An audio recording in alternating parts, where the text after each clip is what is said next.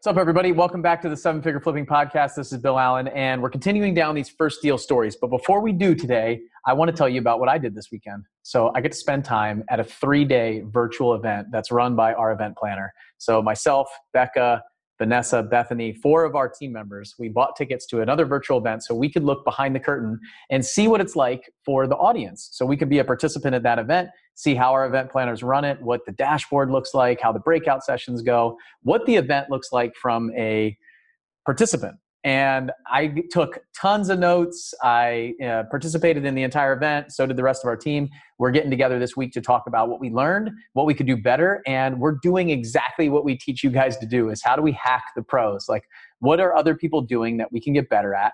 And we saw a ton of things that I think that they could work on. I also saw a ton of things that I think went really, really well. So I know that our event, Flip Hacking Live, is going to be 10 times better than it would have been if we didn't pay this money, join this conference, go to it, get all, get everything like behind the scenes access, all the stuff, go to the different sponsor booths, all the thing. It was amazing to see. And I have pages and pages of notes and things that I can do better that I can work on. It also gave me a lot of clarity about what's possible. So now I can spend the next two months preparing for this event and making sure that your experience of Flip Hacking Live is as great as it possibly can because our event is going to be better than anybody else's event. So I'm incredibly competitive, like hyper competitive. It's a problem. And I want to make sure this guy's been doing it for 20 years. And I want to make sure that my fifth event is better than any other event that anybody's putting on out there, real estate world or outside the real estate world. So it was cool to see that. It was cool to see behind the curtain. And it's amazing what's possible. Uh, this event blew me away after three days of being fully engaged Friday, Saturday, Sunday on Monday morning, I was like, ah, I want to, I want to log back in. I want to hang out with my friends. I want to, I want to get more incredible sessions from speakers that are um, that are talking about things that I'm really interested in. So I know that you're going to enjoy it. If you're on the fence or you're thinking the fact that we went virtual is not for you, believe me, this is going to be an experience that you have no idea what's coming. Um, they had a scoring system, oh, all kinds of stuff that I'm going to be talking about that we're going to be doing coming up. So follow along in the next couple weeks on this podcast or the Flip Hacking Live podcast. I also launched another one that's shorter that we're going to be talking primarily about this event. But you can go to fliphackinglive.com and grab your tickets. All right.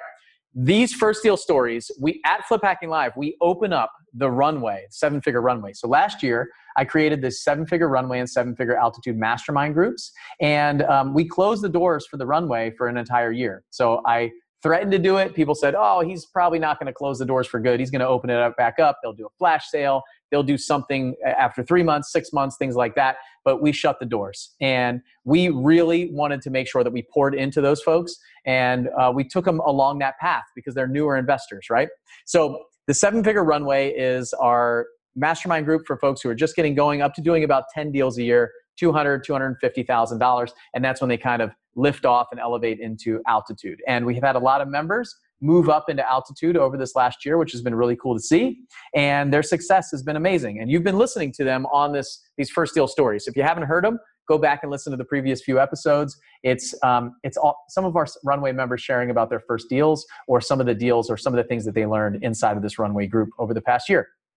So today, I get to talk to somebody who absolutely blew it out of the water with our small group accountability. Yuri Berman is one of our runway members. He's absolutely amazing, house flipper, great guy, father of three, just amazing guy. And you're gonna you're hear from him, and I know that you're gonna enjoy this one. But he took the accountability groups and the driving for dollars concept and blew it out of the water. Like his dedication and commitment, he was getting deals on a regular basis by focusing on one thing. And I think you're really going to enjoy this one. So if you don't have a lot of money, driving for dollars makes sense for you. You're looking for cheaper uh, marketing channels and avenues to go look for deals and find deals.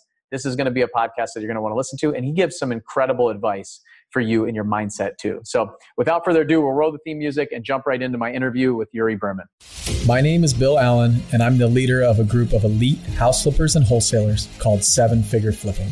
We don't brag or show off our success, but instead let integrity and stewardship be our guide. We are dedicated to helping people unlock the freedom they desperately need. If you ask other real estate investors, they will say to keep your secrets quiet. But we believe in abundance, not scarcity and that's why we are the elite. We are seven figure flipping, and this podcast is our playbook. Hey, everybody, welcome to the Seven Figure Flipping Podcast. This is Bill Allen, and we're in this series on talking about some of our Seven Figure Runway members' first deals.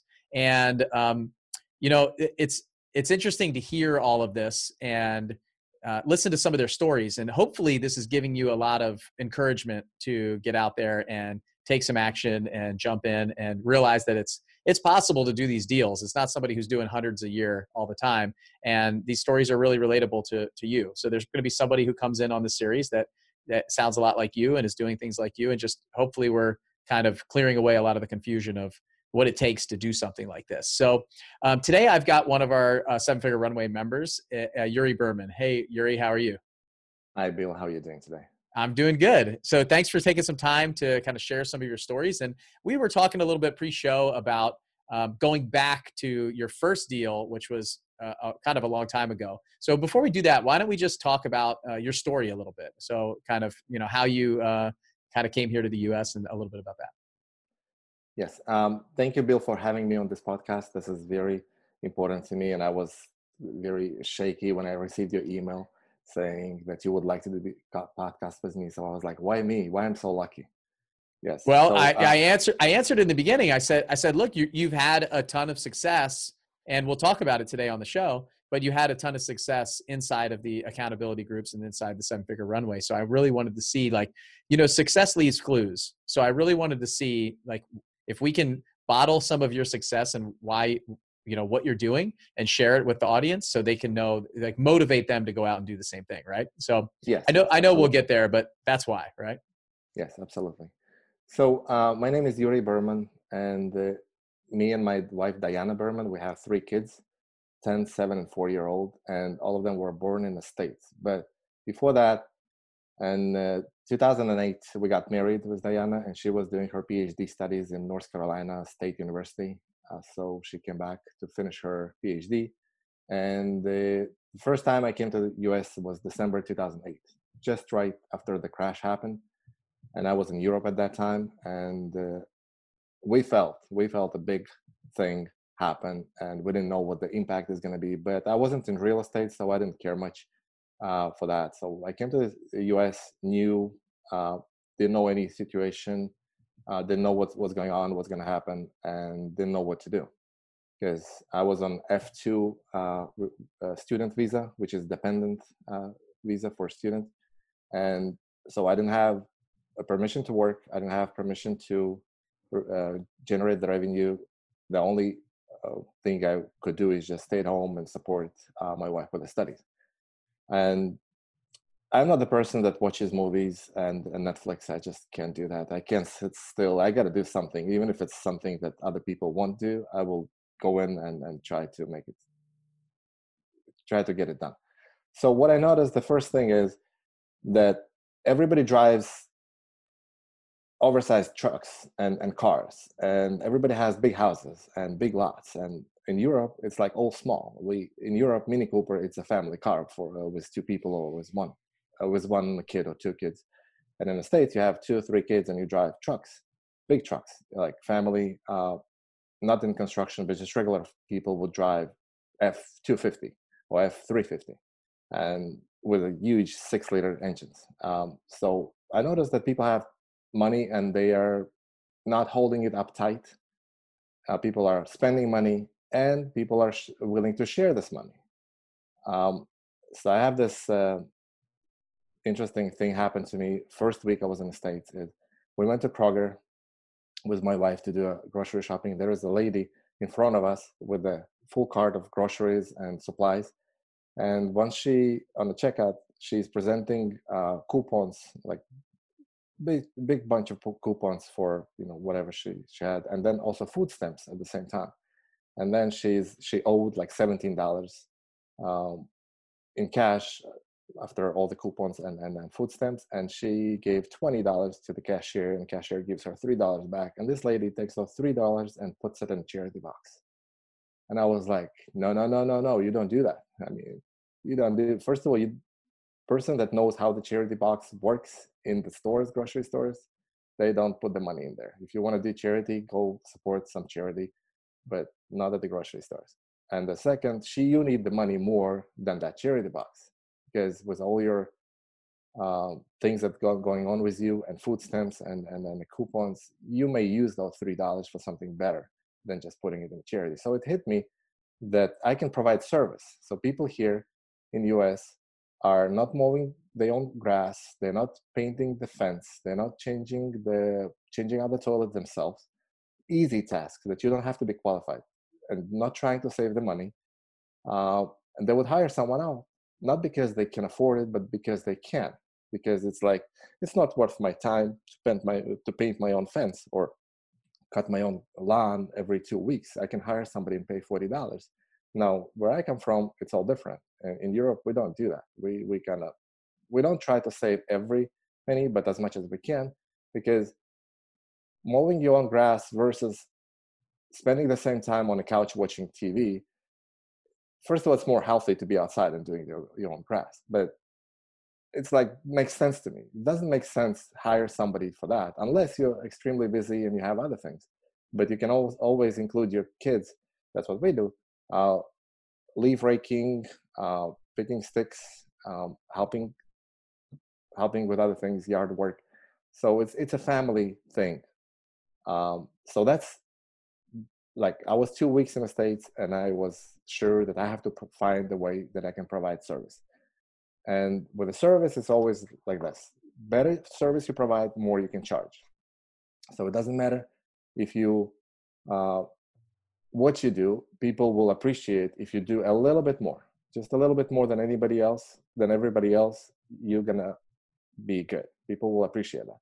And once again, people in the United States, they're willing to pay for the service.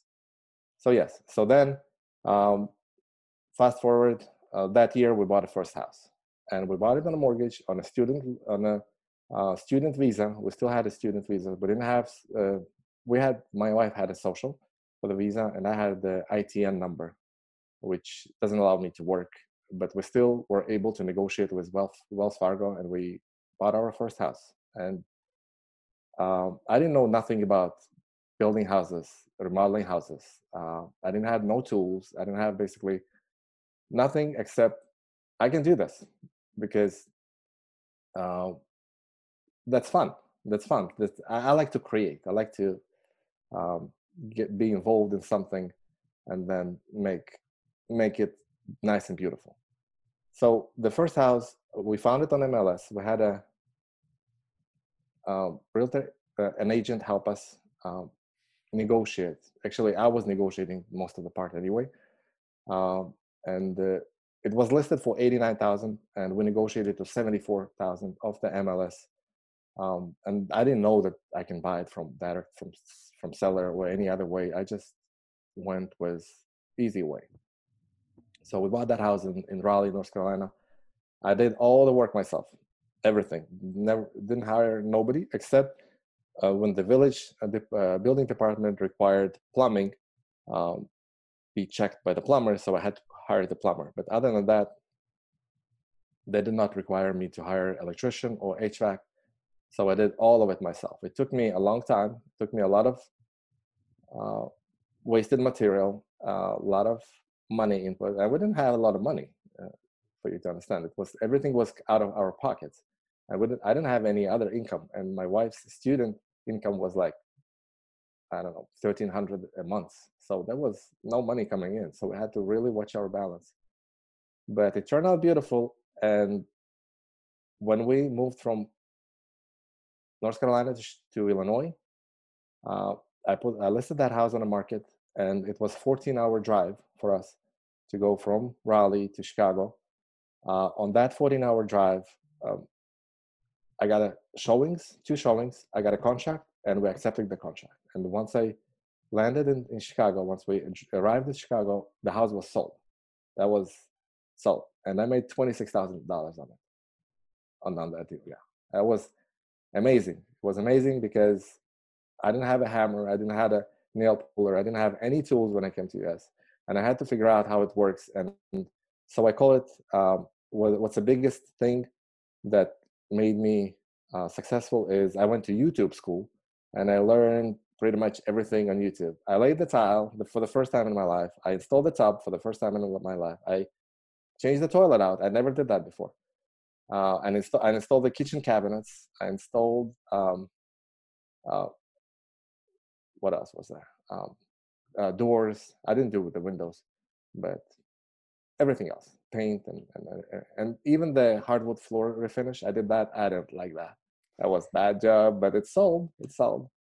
Yeah, so uh, there, I pulled a couple things from there, and I think it's I think it's interesting, uh, and I, so I just want to kind of point out a couple messages that I pulled from that story. One was better service, the more you can charge. So what I find is, as a wholesaler, like we predominantly wholesale now in my company, and I tell my team and my staff all the time, like we have to provide a service that we get paid to provide a service to the seller, the buyer, everybody, right? So if we're not adding value to this transaction, then why should we make money? So the more value that we can add, the more problems we can solve, the more the, the better service that we provide. The buyer should a buyer of that contract should just be able to show up with his money, his or her money, and sign the documents at closing. It's that simple and the seller shouldn't have to feel the pain and the stress of it all. We should be taking on that all that. We're the iceberg underneath the surface of the water dealing with all the problems and issues right? And so uh, i think that's that's important for any business. Any business that you start the better service the more you can charge for sure or the more value that you bring to the marketplace right? So i did a podcast with bob burg the author of the go giver and that's his like first law is to provide more value than you charge for in payment and that's that's the that's business right? That's when you're in you're doing a great job. And then I, I, love the fact that you said you didn't have much and but i think you had the mindset like you had this uh, get after it i'm going to get it done nobody can tell me no kind of mindset and that's what a lot of people miss i think and you know i don't want to uh, get into a big debate of um, of kind of this uh, immigrant edge that you see that people have but it's just a different kind of uh, uh, mentality and and work work ethic i find in a lot of people. And it's not just it's not just americans but i see like when i go down to fly in pensacola i see some great things from the young folks in uh, young americans foreign nationals everybody. They're working really hard. And it, it makes me feel really good because a lot of times when i'm i'm away from the military uh, stamp like that these younger some of the younger generation is just a little bit lazier they want people things given to them so it's just kind of the subset that you look at but you didn't have much but you had the mindset like you were ready to go rocking and rolling and you just took action. You said you didn't know you could buy houses off the uh, off market like you know now but you also you didn't know that you you couldn't buy houses on the mls you just like went and just did it. You took action. You uh you figured it out. I remember my first house that i bought same thing. I went i just I, I my uncle was a general contractor, so I was constantly sending him messages like, "Hey, how do you do this?" And then I'd watch YouTube videos, figure out how to lay tile. I mean, I took a, I found a slab of granite behind a uh, cabinet shop, and I asked him if I could buy it. And I actually bought all the tools with an angle grinder and all the uh, diamond blade polishers and, and cutters. I cut my own granite and I polished the whole edge of the granite just like they would at a granite shop with uh, by hand in my driveway because I I didn't know that I shouldn't be doing that. And um, I, was I, I resonate a lot with you and um, in all of that. So you just took action. You didn't know you could, but you also didn't know that you couldn't. So you're just not going to take no for an answer. You figure it out. And I think that's that's like the the start of a really good kind of entrepreneur or somebody who just is going to go regardless of what happens. So that was 2008. You made some money on that first house. And so let's fast forward a little bit to kind of how you found this community and what that was like. So, how did you even find out about us? Yeah, so um, then we moved to Illinois, and I'm kind of guy that if I do something, I have to like I keep doing it till I'm perfect at this. So I was buying houses off the MLS for a long time, and then after that, I found out that I can buy on auction sites. So I started buying on auction sites, and for like four or five years, I was just doing that, just buying houses off MLS and auction sites. And then uh, I came home, and my wife said, uh, she's a professor and scientist, so she's the brains in the family. She's a smart one. So she said, You have to educate yourself. You have to, you're at the level that you can do better, and you can do more by finding the right community to be at. So, by the way, she found the Justin Williams uh, podcast, and it was uh, June 2014 that I joined the Justin Williams um, group, and I think we joined together. Me and you were on the same first, and Marina and and and Mike. Uh, I think we were on the first one, um, first people on that group. So since June 2014, I was in a in a Justin's uh, group. Um, and Justin was a flipper, and I was a flipper, so we had a lot of things. I had a lot of things in common with him. And then Andy came on uh, on on a on a group, and this group became a wholesaling group. So that's when I kind of pulled back from the group. I was just I still was listening to the podcast, but I didn't include myself in all the other activities because I was like, I'm not a wholesaler, I'm a flipper, and I like what I do. I buy bad houses, I buy ugly houses, I buy trash houses, uh, and then I make them beautiful, and people are proud, and and neighbors are friends, and I still am friends with the neighbors from our first house, uh, and like with and people that I sold houses that I remodel houses like eight years or six years ago, they still call me occasionally with the questions, the neighbors, neighbors, uh, uh, left and right. So very friendly and very positive.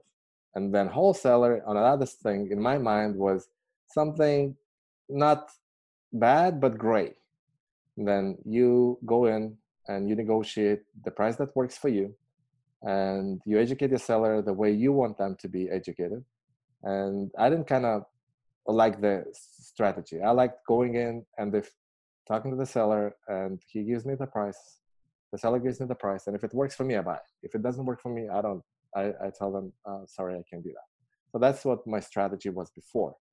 Before um, this October, actually, before San Diego. So for the first time, when I met, when I went to San Diego to uh, uh, to the conference, and then you gave me a permission to do more and to understand how it really actually works, then it's not about how much money we make is about how we're how are we helping other people so and that's then i understood that i can charge for that i can more service i provide better i get gonna get paid so you gave me permission to start wholesaling and start um, negotiating better and and some other tactics and and and recommendations what i should change my business so basically when i came back from san diego i went to San Diego. I was successful flipper doing five, six deals a year.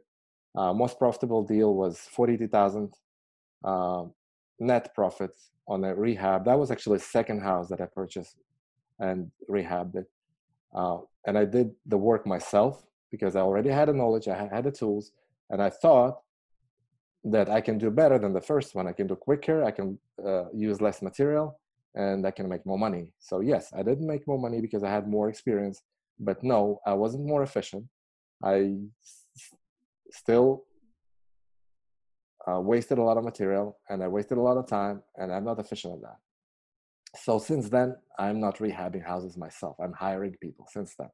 But that was my learning hard uh, experience on how to do it right. And I and I um, actually uh, Justin Williams in his uh, trainings, uh, his uh, wholesaling, or his flipping um, course um, gave me a lot of knowledge and a lot of understanding how things actually work. It helped me a lot tremendously. but yes, um, but you um, this last October gave me a permission to be a wholesaler and to understand that I can provide more service. I can do more deals.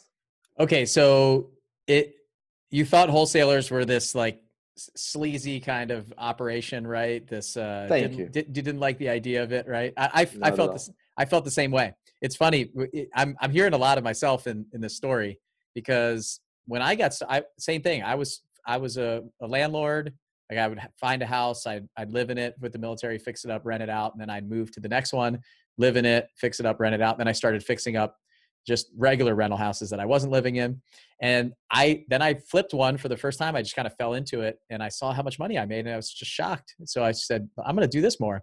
And same thing because I saw these other wholesalers and I just didn't feel I didn't have a good feeling about them, like their ethics, uh, integrity, all of these things. And then I, I met Andy and Andy showed me that what it could be like. And I said, wow, you can actually do this with ethically, with integrity, with the way that I want to do business and the kind of person that I am. And I related so much with him that I said, well, I why don't why don't I try this? And so then I kind of went to like 50-50. And that was just the epiphany that I ha- I needed to have. I just needed to be around somebody who who pulled me in and showed me that and changed my mindset, right? It's it comes all comes back to that. So you were doing five to six deals a year as a flipper. And so was this flip hacking live in October of 2019? That was your first uh, flip hacking live that you'd ever come to? Or had you been to one before?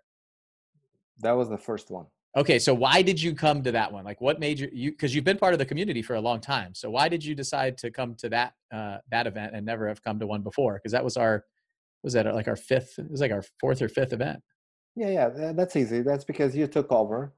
Uh, you you bought the company, so and I see the changes, and I like the change in, uh, changes, and I was like, okay, uh, let's let's try that. Let's let's be part of it. Let's, um, yeah. If if that would be a flipping community, I would mo- most likely would be included, involved much more before. But that was kind of wholesaling community, so I, I didn't. I was following up. I was watching the podcast, and I was kind of still member of the Facebook forum group but then you bought the company and i said there might be good out of it let's let's go and see what it is so what was that event like like what was uh what how did you it's three day event in san diego you'd never been before what did you think when you showed up and like going through it what was uh, some of the feelings throughout that event oh yeah the, the event was amazing i was like so thrilled and meeting everybody and i met justin and, and andy and everybody else that i the people that i um, have seen on the podcast and uh, uh, people that I read about uh, for like five years. Um, and then suddenly meeting everybody in person, that was amazing. And then all the presentations, I was like so just taking notes and and and just taking uh, snapshots of all the um, slides and and just listening in. And I was so excited. I didn't want it to leave, and I didn't have this VIP. Uh, entrance. So, but I was just there all the time, just going around, trying to talk to people, trying to t- uh, catch everyone. And then I, I pulled Adam Rye aside and I showed him my mailing piece, and I was like, "What do you think about that?" And he was like, "I gotta go, man. I gotta go. I gotta things to do." I was like, "Wait, wait, wait. One more question. Two more questions." You know?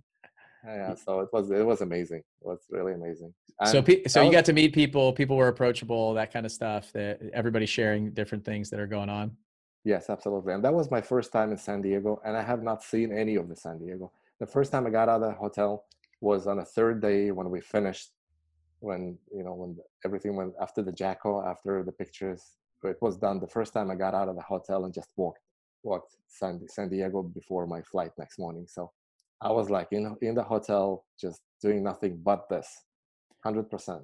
Well, I hope, I hope people are listening because that's that's how you take advantage of something like that, right? You go to an event, you immerse yourself in the networking, the experiences, you attend all the all the presentations. Uh, the big thing for me at a, at an event like that is uh, I want people to come to every presentation. I want them to be focused. They're taking pictures, writing down notes, like you're talking about, because you don't know what presentation is going to really resonate with you.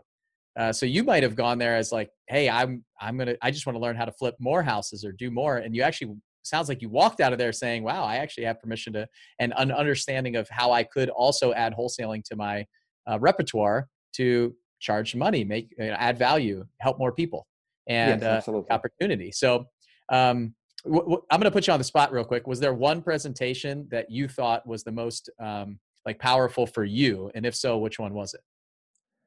Um,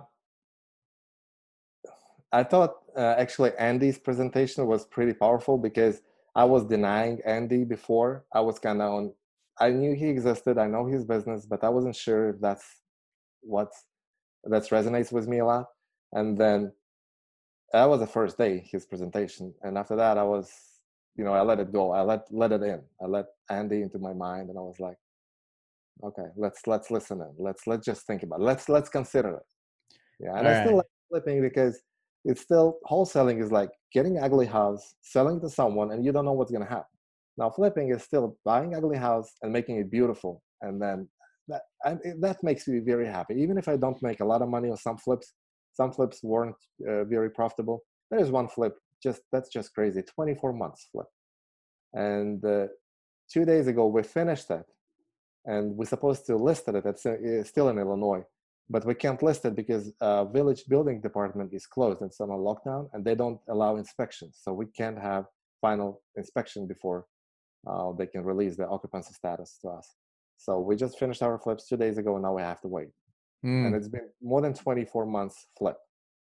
Yes. Well, we we've got some houses that have been stuck in our pipeline for a while too. Um, it's it's been a little bit crazy. We actually just sold our last uh, renovation project yesterday, so um, we our inventory we have about five houses left in inventory. Most of them wholesales where we're just cleaning them up and selling them. So if you're listening to this now, I'm not sure when we'll put this out on the podcast, but th- this is we're recording this in the early, in early April, right around the uh, coronavirus lockdown time with all of this stuff happening. So a lot of the building departments are closed, inspectors are closed, the courthouses are closed, things like that. So in some areas that are locked down heavier than others, uh, you can't get a final inspection, you can't get uh, those kind of things to get the house uh, signed off and ready for a certificate of occupancy. So um, that's probably what's happening here, which is a shame. So hopefully, you know, a couple more weeks, uh, things calm down and they open back up for you guys. So so you came to this the the event you you let andy in that was the presentation he changed he start he kind of broke down your wall right the barrier. A lot of times and he's done that for so many people. I mean we have this glass ceiling above our head of what we think we can accomplish how much money we can make. Um, really that mindset and permission like you mentioned earlier in the show is that's what we need. We just need somebody to give us permission to go out there and be who we could be make the money we can make um, help the people that we can help and hopefully that's what this this podcast and the show does for a lot of people. And obviously i highly encourage them to come to the event uh, because it, really being there like you had five years of videos from andy and uh, and andy on the coaching call every every month and stuff like that. And you still had to be like be in there sitting down. And sometimes uh, there's a there's a phenomenal quote as a when the student is ready the teacher will appear right so uh, it sounds like that's what happened. You were ready. You were ready to receive this. You had uh, been in a place. You were in a position. You were in a mindset. You're in a frame, in there in that audience, saying, "Okay, um, I'm ready. Like, uh, talk to me." So over those three days, you decided to join the seven figure runway group while we were there. It sounds yes. like. Okay, so what was that decision like? Was it a difficult decision? No, that was easy. I was ready. I was ready before, but I didn't see value for me exactly uh, before because I was as once again I, I didn't see myself as wholesaler and that's what I thought this group is about. So that was my uh, misunderstanding before uh, that it's not only about wholesaling it's about the community it's about the make getting it under contract and at the right price and and uh, flipping it or wholesaling so it's about the everything about housing not not just wholesaling, not just making money off the contract. And that's what that's what changed in San Diego. I, I realized that it's not just reassigning the contracts; it's more more to it. So that was easy decision. I was like, okay, let's go on. Let's now I know what it's for. Let's do it. And the the only thing uh, I need to get done is I need to uh, make sure my wife's my wife agrees to this. And uh, I have this uh, thing about myself. So if you don't know, if you can't explain what you're doing in 20 seconds, then you don't know what you do in, in anything. Like if somebody asks you, what is your job? Uh, you have to be, you have to explain it in first 20 seconds. Otherwise you don't know what your job is. Like if somebody asks you, what's your, what is the task that you want to do? You have to do, I mean, you have 20 seconds to explain. So, um, and that's what that's exactly the same with with uh, in the family with my wife. Um, I have to explain her. So I called her in. So I was walking around a little bit, um, and before I called her, just trying to figure out what I'm gonna say. So I picked up the phone and I called her, and I know I have 20 seconds to, to explain her where $15,000 will go and why it's important. And I just said, um, hi how are you? How are you doing? How are the kids? And then i said i got a, something important to talk to you about. Uh, do we have $15000 to join this group? And the answer usually is like what? How? And people starting you know be uh, very defensive. And then uh, with those 20 seconds i have to break that defense line. But instead of that she was like as long as it's not our money, as long as it's money from your business, you you're okay to do whatever you want. So it took me like six, seven seconds that phone call, and that's it. And that was okay. That was okay from her.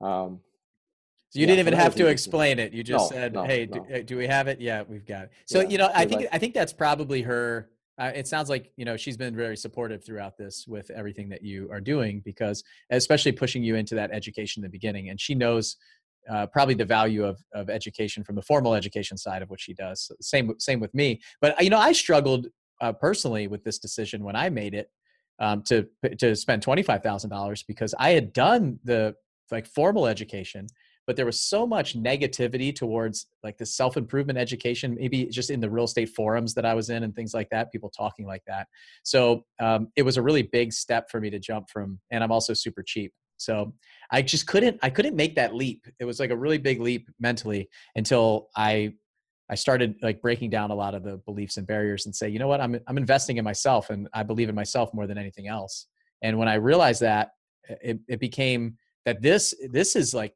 this is something I should spend money on more than that formal education that I had hundreds of thousands of dollars spent on, you know?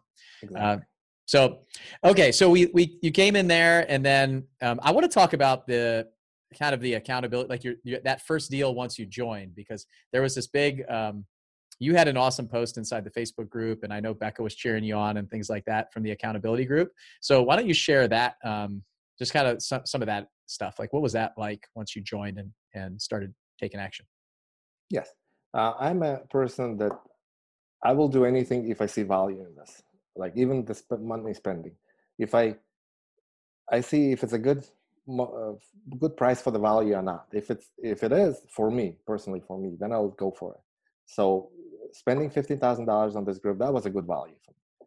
So that was no doubt. So and now when I pay that, I need to maximize the effort, maximize the the outcome from that. So I was just soaking in all the information as much as I could, and then also Becca's presentation with uh, accountability group and her um, her lineup of uh, see it, write it, um, talk about it, get accountable. I have that on my wall since we came back. I put that, that poster on my wall, and this is exactly what's what's going on. If you're gonna write it down, if you're gonna talk about that, you can't back out. People will co- hold you accountable. It's like we ride bikes every morning. Uh, doesn't matter what the weather is, rain or not, because people are holding us accountable. People are like, "Will you still ride the bike this today?" It's like freezing or it's raining. We're like, "Yeah, sure." So it gives us uh, a permission, not permission, gives us an effort uh, and and willing to do more because people depend on us. People believe in us. So same same with that. So uh, I, I joined the accountability group, and uh, one of the things uh, I decided I'm gonna do, I have a lot of uh, time, so I'm gonna do driving for dollars um, uh, marketing, which is getting into your car, driving around the neighborhoods, spotting uh, houses that are vacant or houses that need, needs a lot of work or um, that um, just if it gives me a feeling that the owner might sell, then I'll send him a letter. Now I don't do postcards; I do letters myself. I own a small mail um, house, and I do the letters. Um, and yeah, so I was driving for dollars for five hours a week, and I was following directions exactly what Becca told me uh, how how it has to be. Uh, so you put what you want to do, you put it on the paper, you put it in an accountability group, and you follow that, and then you give yourself a, a, a percentage, like a mark, how much you got accomplished 100%, 70%, 80%. And my accountability chart wasn't 100% uh, in those uh, three months of accountability group because it just some things are hard to do and some things you don't know if you can uh, you know how long are they going to take. So it was hard to follow up but i was following the directions and i was doing it. No matter what i found it uh, like one hour a day i was driving around the neighborhoods uh, five days a week so it's five hours a week was driving and and using propelio app uh, on my phone and to track my uh, my drivings and and my houses so in those three uh, three months i got uh, close to 500 houses that i sent letters to So in those 12 weeks, I was 500 houses marked on my map. So uh, my leads, and I'm, I was sending them letters twice a month. So um, you told me you want to talk about this firstly first uh, contract, my success uh, from that driving for dollars marketing. Uh, but uh, the biggest success I had that I was able to follow that strategy and that I maximize my effort and and also I got paid for that.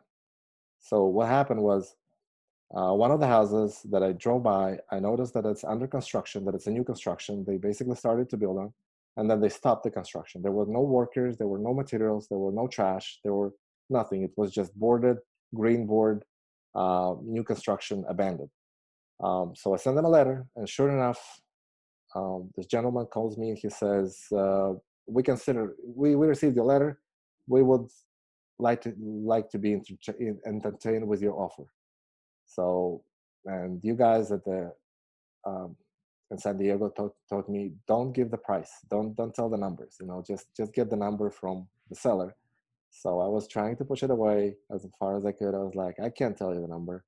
Uh, what you want to get for it and how much you know how much money you need how much uh, money you need at the closing what you owe on it so by the end he was so frustrated with me just just just kind of pushing him away he said something like he wanted to end the conversation i was like wait wait wait let let's let's meet he he was not interested in meeting at first and then i invited myself to appointment with them basically in their office because he said, "No, I don't think it's gonna work out." He told me, "I don't think it's uh, uh, there is. It will be a time wasting, uh, something like that." But I said, "No, no, just wait for me. Wait in your office. I'll come over." So the same day, five o'clock, I showed up in their office and we signed the contract. We sat at the table, we talked, we looked at the prints, we looked at the um, of the what went wrong with since they bought the house uh, why they couldn't finish the job and where, where they lost the money and I, we put it on, on the contract. What i didn't know is that they were facing foreclosure uh, that was already assigned to be on a courthouse the house was assigned to be foreclosed and sold on a courthouse steps in beginning of january and that was end of november or something. We didn't know i didn't know about that. He didn't tell me that. He, he was like that's that project takes a lot of my time and i lost some money so i need to get rid of it. He didn't mention nothing about foreclosure. So i put it on a uh, put it on a, under contract and i was driving back. It was wednesday. We had a coaching call uh, coming on i think with with tyler maybe not uh, with someone and uh, i was so um, so happy with that. I, I, wanted to share it with everyone, but that was just fresh contract. I didn't know what's gonna happen, so I didn't. I kind of didn't share the, the, the story, but I did share my map of driving for dollars and how many houses did I mark. And so being consistent and being on time and, be, and following the directions exactly without me changing things and without me uh, interfering with instructions, that was a success. That I just was determined for three weeks, five hours a week, driving and that's how i got that house.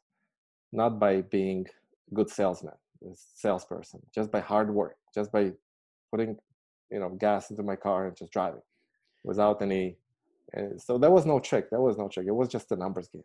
So out of the 500 houses i got three houses right now for uh, i bought three houses out of those uh, 500 leads yes that's so, that's that's incredible so that it's that that's absolutely incredible. What I heard was um, so you jumped in the accountability group. You're driving for dollars. You picked that. That was your action, right? So everybody has an action in that group, and then uh, you put five out five hours a week, and you didn't even put like the number of houses or anything. It's just I know if I drive for five hours a week, and I write down addresses, then I'm gonna I'm gonna build a list. You built a list of 500 houses in three months, and you weren't always at 100%. So you didn't hit you didn't hit your target every week. A lot of people think that in these accountability groups, I have to make sure that I hit my target every week. Some of the people that are most successful have an average of like 70 percent. You know, 60 percent. Some weeks it's 20 percent. Some weeks it's 100.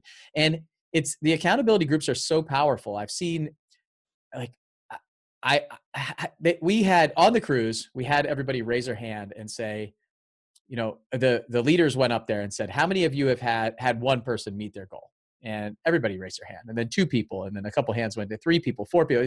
Some of them had five people of their group reach their goal. And these are pretty big goals, right? some people want to do their first deal. Some people want to raise, you know, half million dollars or a million dollars, and they're reaching their goals just by taking these actions. You back it all the way back to the actions that you take. So if you're listening to this, how many of you would love uh, like a targeted list of 500 houses in three months, and then the next month you could do the same thing? Now you have a thousand houses, 1,500 houses, and you just you build you can build a list based on that, and then send letters twice a week. Like these are very very targeted lists, right? So um, so for you, you say you have from that you got three houses that um, that you got from that from that list. Three houses yeah. that you that you bought or wholesaled or did something with.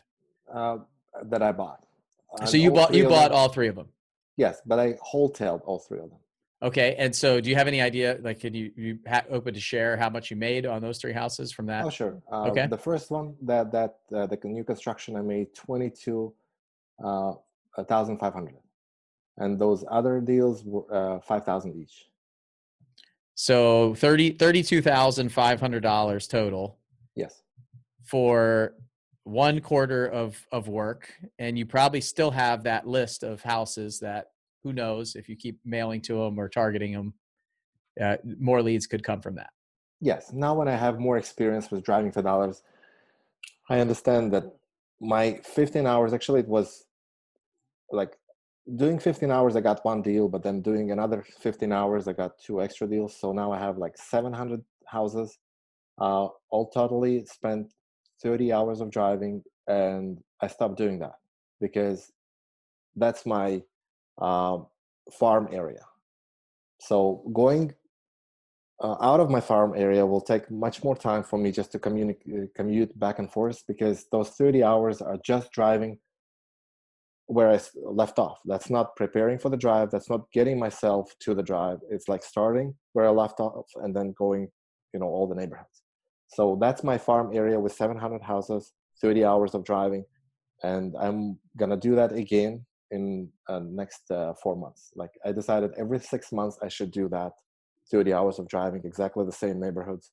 It's my my city, my farm area. I shouldn't go anywhere out of that. So that's why I have leads of 700 houses now and uh, I'm gonna see how they are doing in the next four months. So I'm gonna do that all over again. So I decided six months that's the time I should renew my list.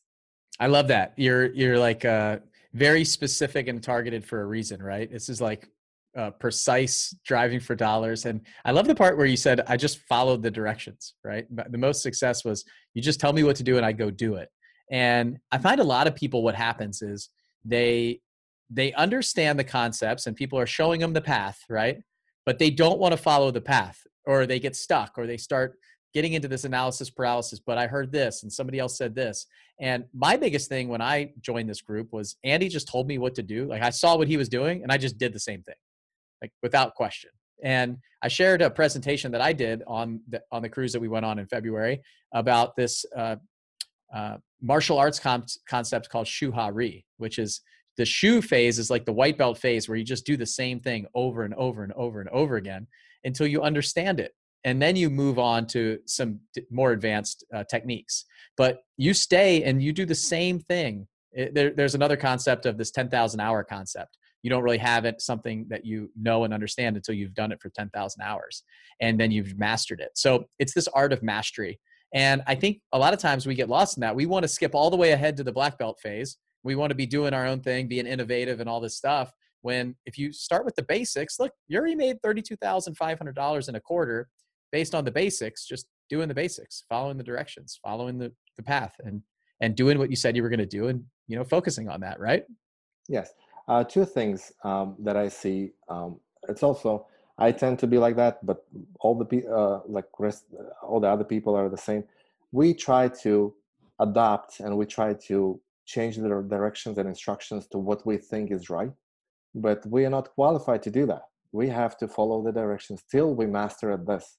And then once we're good at that we can adapt and, and change the instructions and, and recipes to our needs. But unless we're going to do exactly what we're told to we're not going to be successful for the first till we learn. It's like like cooking. If you want to bake the bread you have to follow the directions exactly otherwise not, nothing going to happen and then you can add something or take something away when you succeeded at this.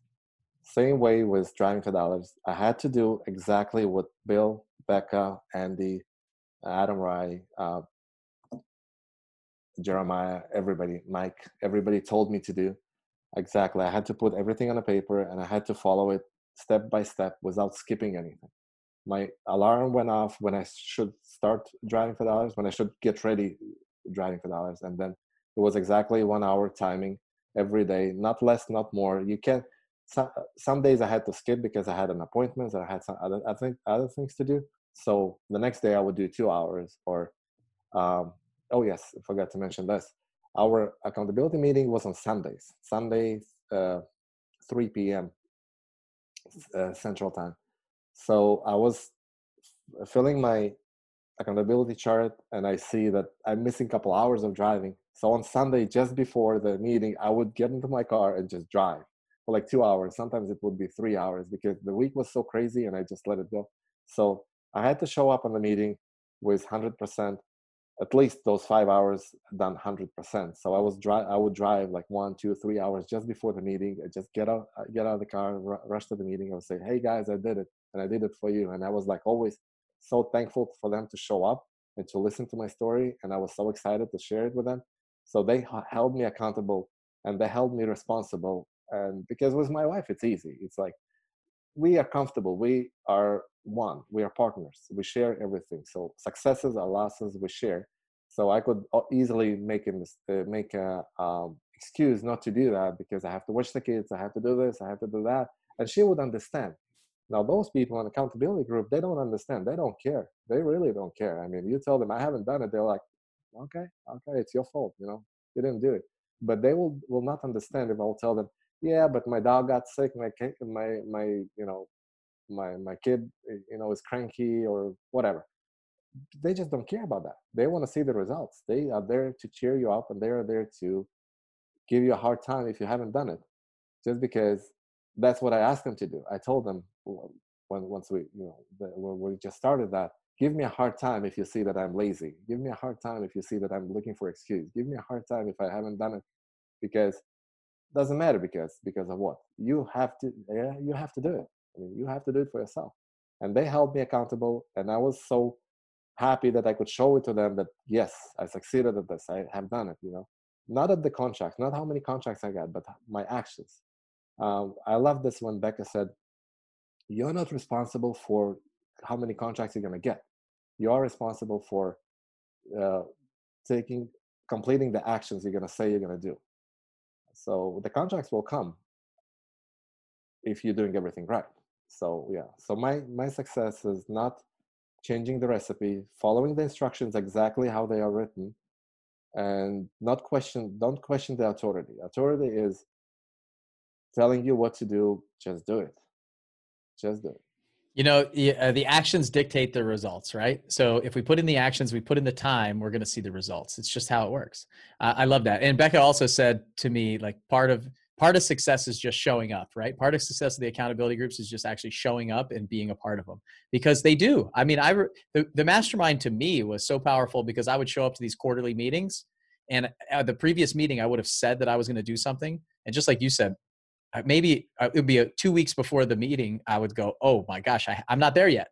And i would get there before i showed up. And the the most successful people are the people that that when they say something they're going to do it. And we eh, there there's there's a concept of your time expands to the amount that you have allotted to it right?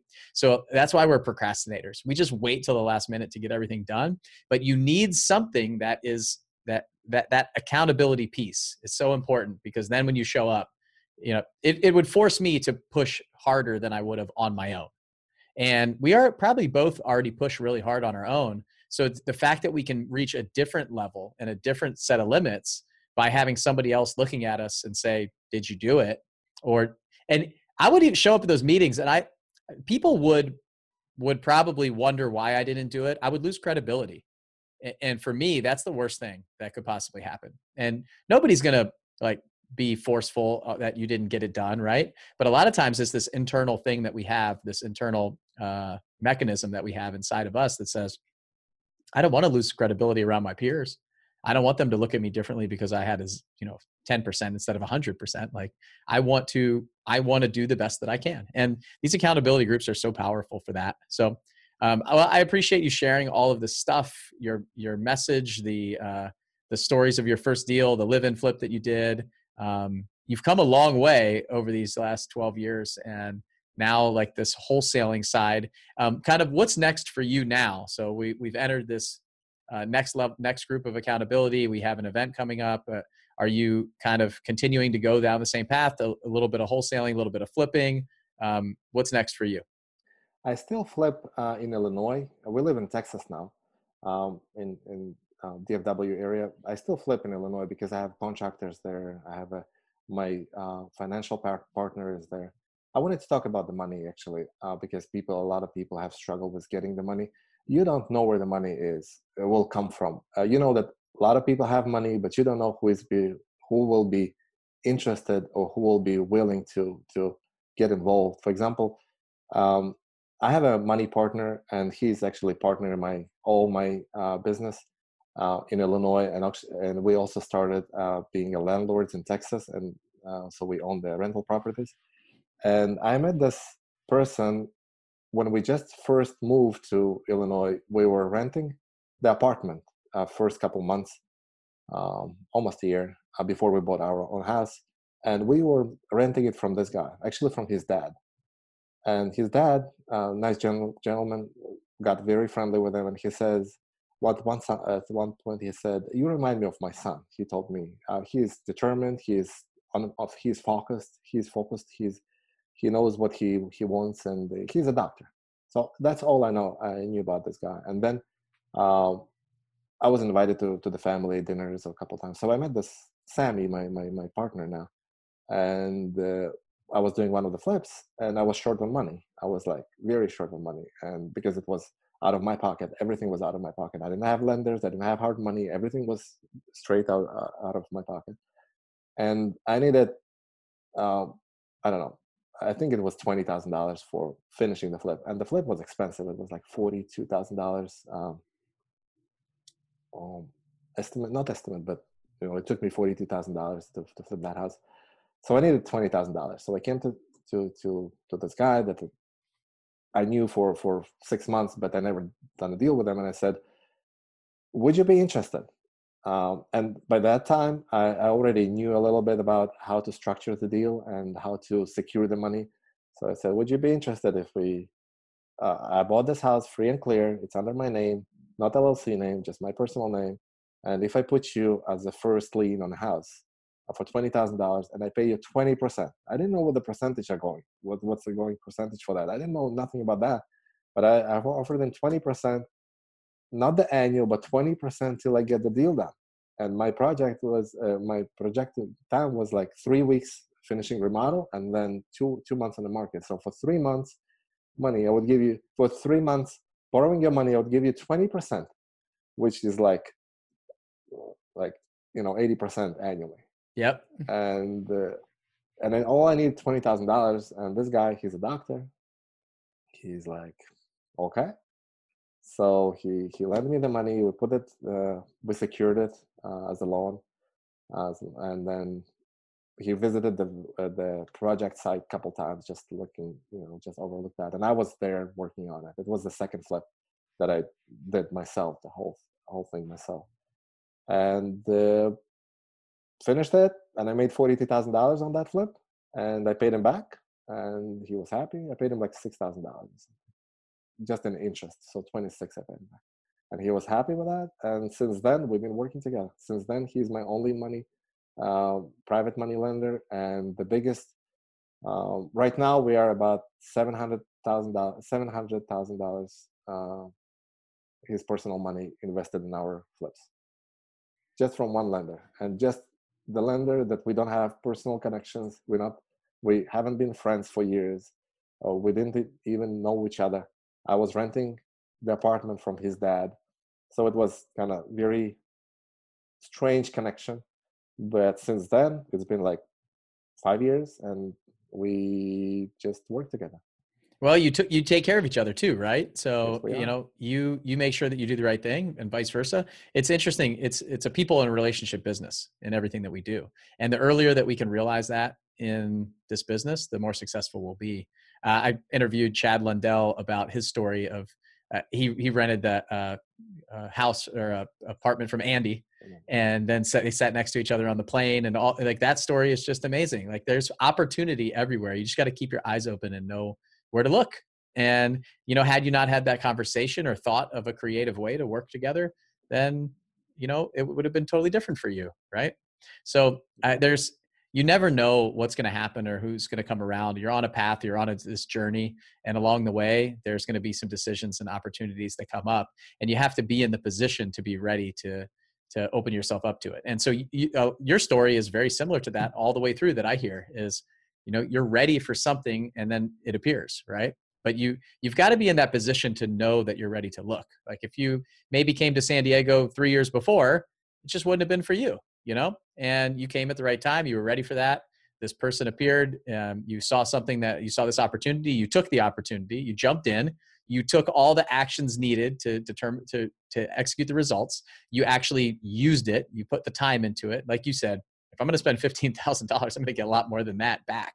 It's the same feeling that I had when I uh, paid that twenty five thousand dollars. I said, uh, how much how much return can I make on this? Like I know that I just got to do one more deal probably to break even or make some money, but what can I really do? Like how how big can it get? And it got huge, you know, because I was focused on that, and it really that pushed me to do more and and and build something that I could be really proud of because for me I was kind of cheap and I had spent a lot of money, so I of course I want to get it back, right? I'm going to make sure that I do. So um, yeah, money is and money is uh, i don't a lot of people struggle with money. We just did a whole series on it recently. Um, we've got some great resources on money but money should not slow you down. It's uh, having those conversations finding the right people they're out there. Um, you know you, you have the opportunity you have the deals. There's there's plenty of money out there. There's lots of money. There's uh you have the deals you have the opportunity um, just having those conversations are the biggest thing. Putting yourself out there is, is a challenge sometimes. It's a little bit hard to to open up that opportunity and and and have those conversations. Yes it's a it's in a human nature. If we get something for free or we didn't work hard for it we don't appreciate that. Um, even if we think we do we're not. Unless you really pay for that with your money or with your sweat or with hard work or with something else uh, you just don't appreciate that. We all do we're all the same in this case so but once you are out there once you have done something you want to get rewarded you want to get paid and that's when then that, that's when it comes. Yep. So uh, we're we're running out of time a little bit here. What would you say to somebody who's just getting started trying to do their first deal? Like what would be your advice? Really the people that i want to i want to reach on these first deal stories are really those folks that are that are they've just gotten started they're they're not seeing success right away or they're thinking about jumping in or maybe they've done a deal and are struggling a little bit right now like what would you say to those folks? Follow directions that's the most important thing uh, it's like we all went to school and we don't question the authority of the school teacher we just listen and the math we just listen we just listen and we learn and we don't ask them why why two plus two is four and then we just take it where it is and then we follow. And that's what you should do. Just follow directions exactly. Don't change nothing on it. Just listen to the podcast and do exactly what bill did. Do exactly what andy did. Do exactly what mike did. Do exactly the same one to one don't change anything. Don't change uh, wording in, in the letters and the in, in the postcards. Don't adjust that till you get the success till you know what you're doing. And you don't know what you're doing till you tried it long enough. Like we have kids we have three kids and it's not always easy with them. And if you give them something new to try they will always say no. There is not a kid in this world that will say yes i would like to try something new. They will always reject it.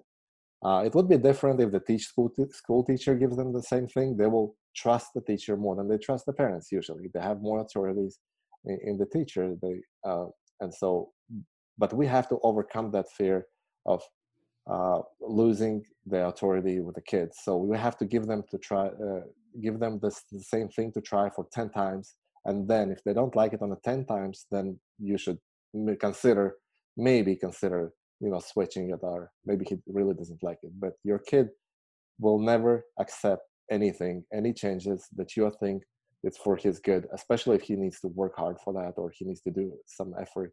The kids will be like, nope, nope, nope, nope, 10 times. And then on the 10th, they will say, okay, maybe I'll try. So the same with adults. Uh, you guys, the, especially the people that are getting uh, into this business, starting up, don't think just you. Just don't think, you know.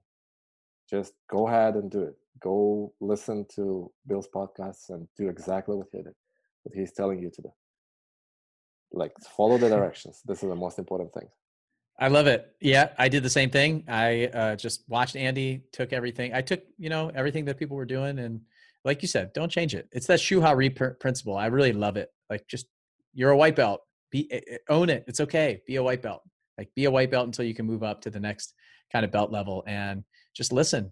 The the biggest thing is a lot of people just like you said, don't listen. They want to be black. They want to go right to the black belt and I, the people that i see success that have success and they, they're able to grow and become the master and then just become innovative and, and uh, potentially eclipse the, the black belt or the sensei that they call it in the shuha principle is, is those folks that they mastered the basics. They're brilliant at the basics. They're phenomenal and they continue to practice those basics too. So um, obviously uh, yuri said just listen to what i say. So uh, go to fliphackinglive.com and get a ticket. And um, i think like that I find that this is the catalyst for a lot of people. They need to get in that room. They need to sit down there. They need to be in the place where they are. They're there for three days. They are all in. They're watching, you know, these other black belts talk on stage and things like that. And you see something in different people. Every person that I bring on, when I ask them what their what the presentation it was that stuck out to them the most or impacted them the most, it's always different you know you don't know what you're looking for a lot of times until you until it's there it's just right in front of you so uh, it's a phenomenal event. I, I, really encourage like we talked about it a lot on this podcast but um, october 15th through the 17th and uh, grab a ticket. This is uh, this is something that you're not going to want to miss. If you're serious about getting in, invested you want to start you know wholesaling or flipping or eh, it's even good for landlords people are acquiring properties negotiating sales things like that but we're primarily a wholesaling and flipping community and uh, Yuri, to your point, we're pretty much like 50 50 now. It's It has really shifted a lot to about half of our members are flippers and half are wholesalers. And we're really trying to focus on, on both of those. So um, you can go to fliphackinglive.com, grab a ticket October 15th through the 17th, and um, uh, you can see me there and I'll be telling you what to do, just like Yuri said.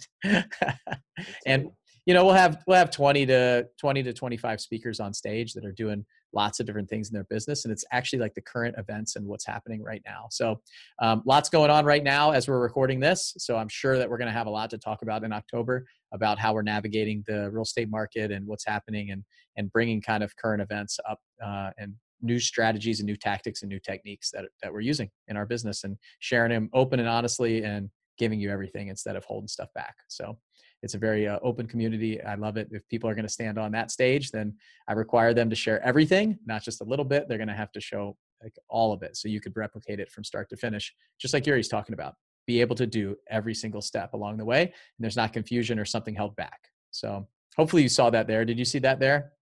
Yes, I did. Yeah. Yes, I did definitely.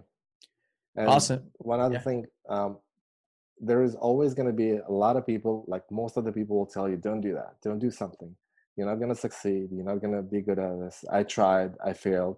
Just don't listen to any of that. This is doesn't uh, resonate with you. This is not you. And you're not going to get anything for free. Nothing to, in this life. There is there is a good balance. Everything in, the, in in the nature is balanced. So if you work hard you're going to get rewarded. If you don't want to work hard you're not going to get rewarded. You might get lucky with one or two deals but you're not going to it's not going to be a steady business you want to do business you have to work hard. You want to uh, do even more business you have to learn educate yourself surround yourself with the right people and then you're going to get rewarded. But it's not going to be easy and flipping or wholesaling this is not a free pass to get rich quick. And nothing will just happen just because you show up. If you show up and don't take action nothing going to happen. I met a couple people in San Diego that were uh, second time or third time uh, coming to this flip hacking live, and they didn't take any actions, and nothing happened for them. So it's up to you to decide if you want to work hard and get rewarded or not. You yep. can have all the education you want and not use it. That's okay. That's fine. But you're not going to be rewarded for that. Yeah, it's a big push that we do while we're there. Is you know you can show up and and take notes and listen and fill a notebook, but what are you going to do with it? You're going to put it on your shelf? Or are you going to let it uh, acquire dust uh, dust until next year and you come back or are you going to take action? Because that's that's a big thing. And i think the accountability groups a lot of things that we do inside the mastermind groups uh, they it really helps people um, especially those that are a little bit slower to take action, you can really see them start to get a lot of success a lot faster. So the uh, I, I, agree. I remember having to, I had to work really hard to get my business going, and then I had the ability to work a little smarter instead of a little bit harder. And now I work hard on other things in the business, like turning the dials and and hiring and training and managing and leading my team. And I just work differently, but I still work hard, and that's never going to stop. You know, I'm not going to be be sitting on a beach somewhere or watching Netflix, flicks like you talked about on the couch. I'm gonna be I'll be working.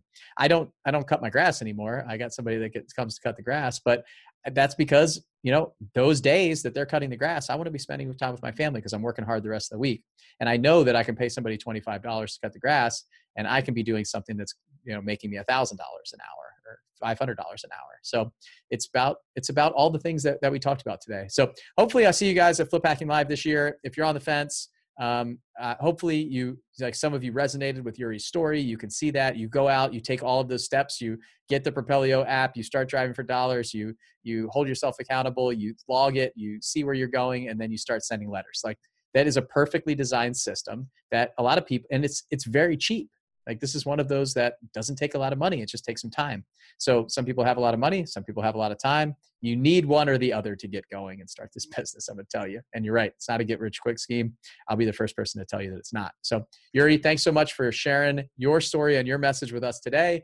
I know that there's a lot of people that that are going to resonate with that. They're going to be excited about it, and I think um, we're going to. We've helped a few people, uh, if not a lot of people, kind of get going, jumpstart their their business, and really like get the motivation that they need to take action in their life. So uh, go to fliphackinglive.com. I'll see you guys there October 15th through the 17th. And uh, Yuri, thanks so much for uh, talking to me today and sharing your message. I know that you've got three kids at home and uh, hopefully you're, uh, you're going to spend some time with them today. So thanks. Thank you, Bill. All right. Bye. Hey, it's Bill again, and I want to personally invite you to our biggest event of the year, Flip Hacking Live. If you could copy the exact deal sources, marketing strategies, negotiation tactics, and business systems of the most successful house flippers and wholesalers in the nation, how would that change your business? Flip Hacking Live is a three day event that we do just once per year, and it's happening October 15th through the 17th. We bring in the nation's top wholesalers and house flippers to walk you through everything they're doing how they're marketing directly to sellers, how they're picking up discounted off market properties, how they're doubling their close ratio with the right negotiation tactics, how they're raising millions of dollars in private money, the things they're doing that other investors aren't doing, all of it. These are the guys and gals who are actively doing deals at a high volume in today's market all across the country. You get their full attention for three days.